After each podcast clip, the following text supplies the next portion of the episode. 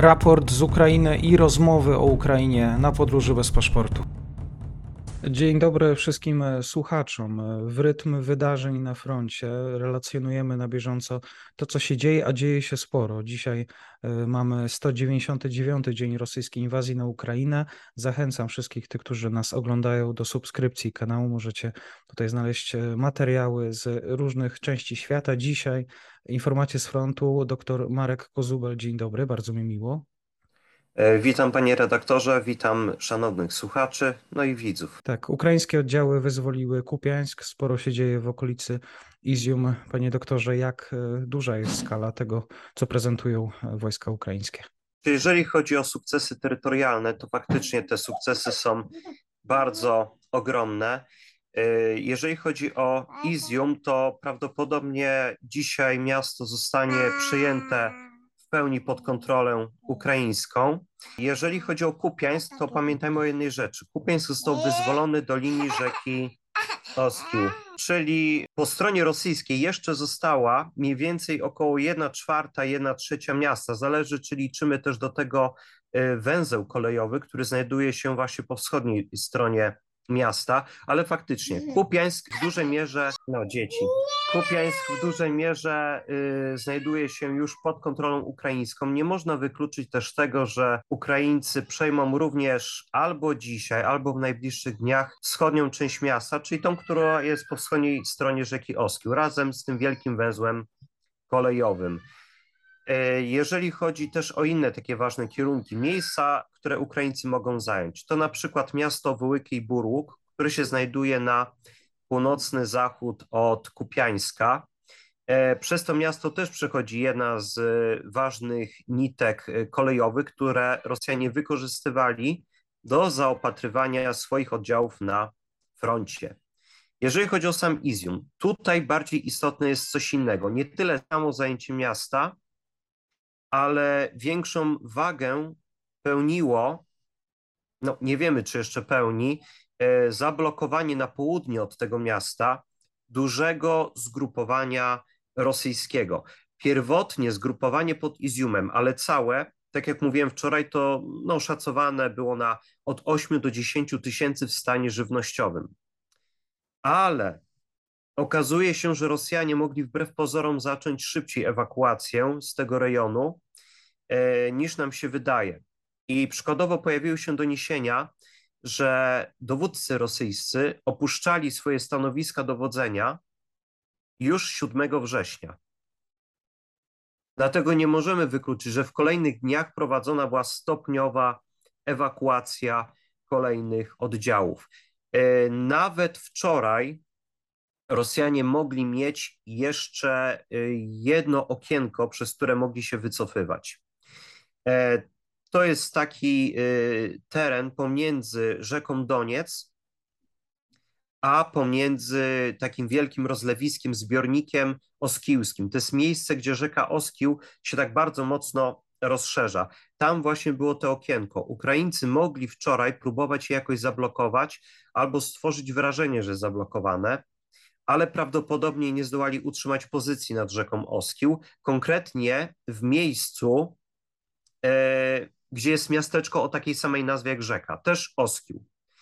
E, od tamtej strony też Ukraińcy podchodzili pod, e, pod Izium, ale możemy przypuszczać, że e, wycofująca się fala oddziałów rosyjskich, no jak to dosyć ładnie wyraził to, czy raczej opisał Filip Dąb-Mirowski, po prostu zmyła te oddziały. One prawdopodobnie, te ukraińskie oddziały były zbyt nieliczne, to prawdopodobnie były oddziały lekkie, więc one po prostu musiały ustąpić, żeby samemu nie zostać zniszczonymi.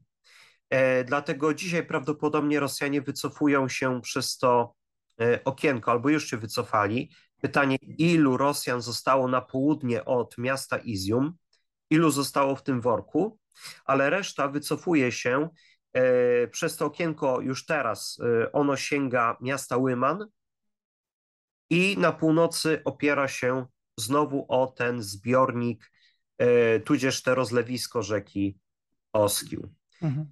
Że z jednej strony mamy do czynienia faktycznie z katastrofą oddziałów rosyjskich na tym odcinku. Ukraińcy będą mogli wykorzystać ten sukces na wiele sposobów. Otwiera się przed nimi mm, wiele różnych możliwości, jeżeli chodzi o kolejne kierunki ataków. Ja myślę, że tą jesienią Ukraińcy na tym nie poprzestaną.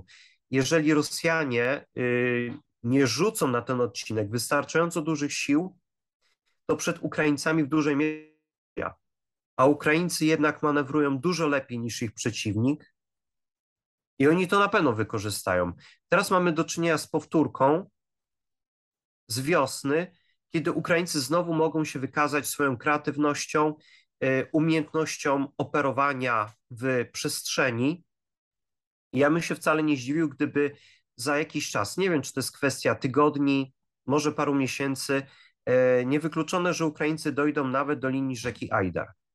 To jest możliwe. Y, a jeżeli chodzi o rosyjskie straty, no na to będziemy musieli poczekać co najmniej kilka dni, żeby stwierdzić, jak są duże. Tak jest. Zastanawiam się, bo to też jest bardzo ważne, że ci żołnierze rosyjscy, którzy wycofali się z, z frontu, te wojska gdzieś po prostu są. E, to nie jest tak. też tak e, ciężko jest, e, no, nie widzimy tych zniszczonych czołgów, zniszczonego sprzętu, więc przede wszystkim tutaj Ukraińcy i też my w takim relacjonowaniu powinniśmy być no, nieco ostrożni. Dokładnie. Znaczy, jeżeli chodzi tutaj o straty, mm, jeżeli chodzi o sam moment walk, wtedy mało kto się skupia na tym, żeby rejestrować sukcesy, ale wbrew pozorom one się pojawiają. Stopniowo, stopniowo wychodzą na jaw zdjęcia, e, które mogły być, albo filmy, mogły być zrobione e, kilka godzin wcześniej, ale niekiedy nawet dzień, dwa wcześniej. Znamy takie przypadki, kiedy filmy i fotografie zniszczonego bądź przejętego sprzętu przeciwnika wychodzą na jaw po naprawdę długim czasie. E, ukraiński dziennikarz e, i korespondent wojenny Jurij Butuzow opisywał nawet takie przypadki, gdy Ukraińcy nie mieli nawet możliwości zrobienia zdjęć, e, co nas nie powinno dziwić. Nie tylko z uwagi na to, że wokół mieliśmy do czynienia z walką, ale również z takiego powodu, jak chociażby rozładowany smartfon. I wtedy już nie zarejestrujemy tego. I, I bywało po prostu, że tak, że potem ktoś fotografował już rdzewiejący wrak. I tyle, no tak czasem bywa. Mhm. Tego jeżeli chodzi o faktyczne oszacowanie strat, y, to na razie my możemy tylko wróżyć z fusów, ale bardziej właściwe byłoby po prostu czekanie spokojne y, na to, co będzie dalej. Y, być może za właśnie kilka dni, kilka dób dowiemy się w przybliżeniu chociaż, jakie mogły być straty rosyjskie. Jeżeli chodzi o sprzętowe, one na pewno będą duże. Tak jest. Jeżeli chodzi o straty w składzie osobowym, tu moim zdaniem będzie ciekawiej. Y, na tą informację warto czekać, bo naprawdę siły zbrojne Federacji Rosyjskiej mają wbrew pozorom ogromny problem z uzupełnianiem strat osobowych. Oczywiście ze sprzętowym też, bo niekiedy pojawiają się zdjęcia z eksponatami muzealnymi. Oczywiście ja to mówię w cudzysłowie. E, eksponaty muzealne, czyli powiedzmy wyciągnięte z głębokich składów, e, wyposażenie pamiętające początki zimnej wojny, a niekiedy nawet i II wojnę światową. Takie rzeczy już się też zdarzają e, na froncie. Mhm. To jeszcze tak rozumiem, podsumowując, ukraińskie źródła podają o zdobyciu Iziumu. To jest informacja wiarygodna, dane? Powiedzmy tak, to może być prawda. Samo miasto może być teraz już zdobyte. E, pojawia się takich informacji więcej i ze strony rosyjskiej, ale również ukraińskich e, social media. Miasto więc może być zdobyte, no, albo inaczej, wyzwolone jak najbardziej. E, dlaczego ukraińskie dowództwo nadal zwleka z potwierdzeniem tego? No, trzeba byłoby się pytać generała Wałeria Załużnego. Ja ja nie znam odpowiedzi na to pytanie.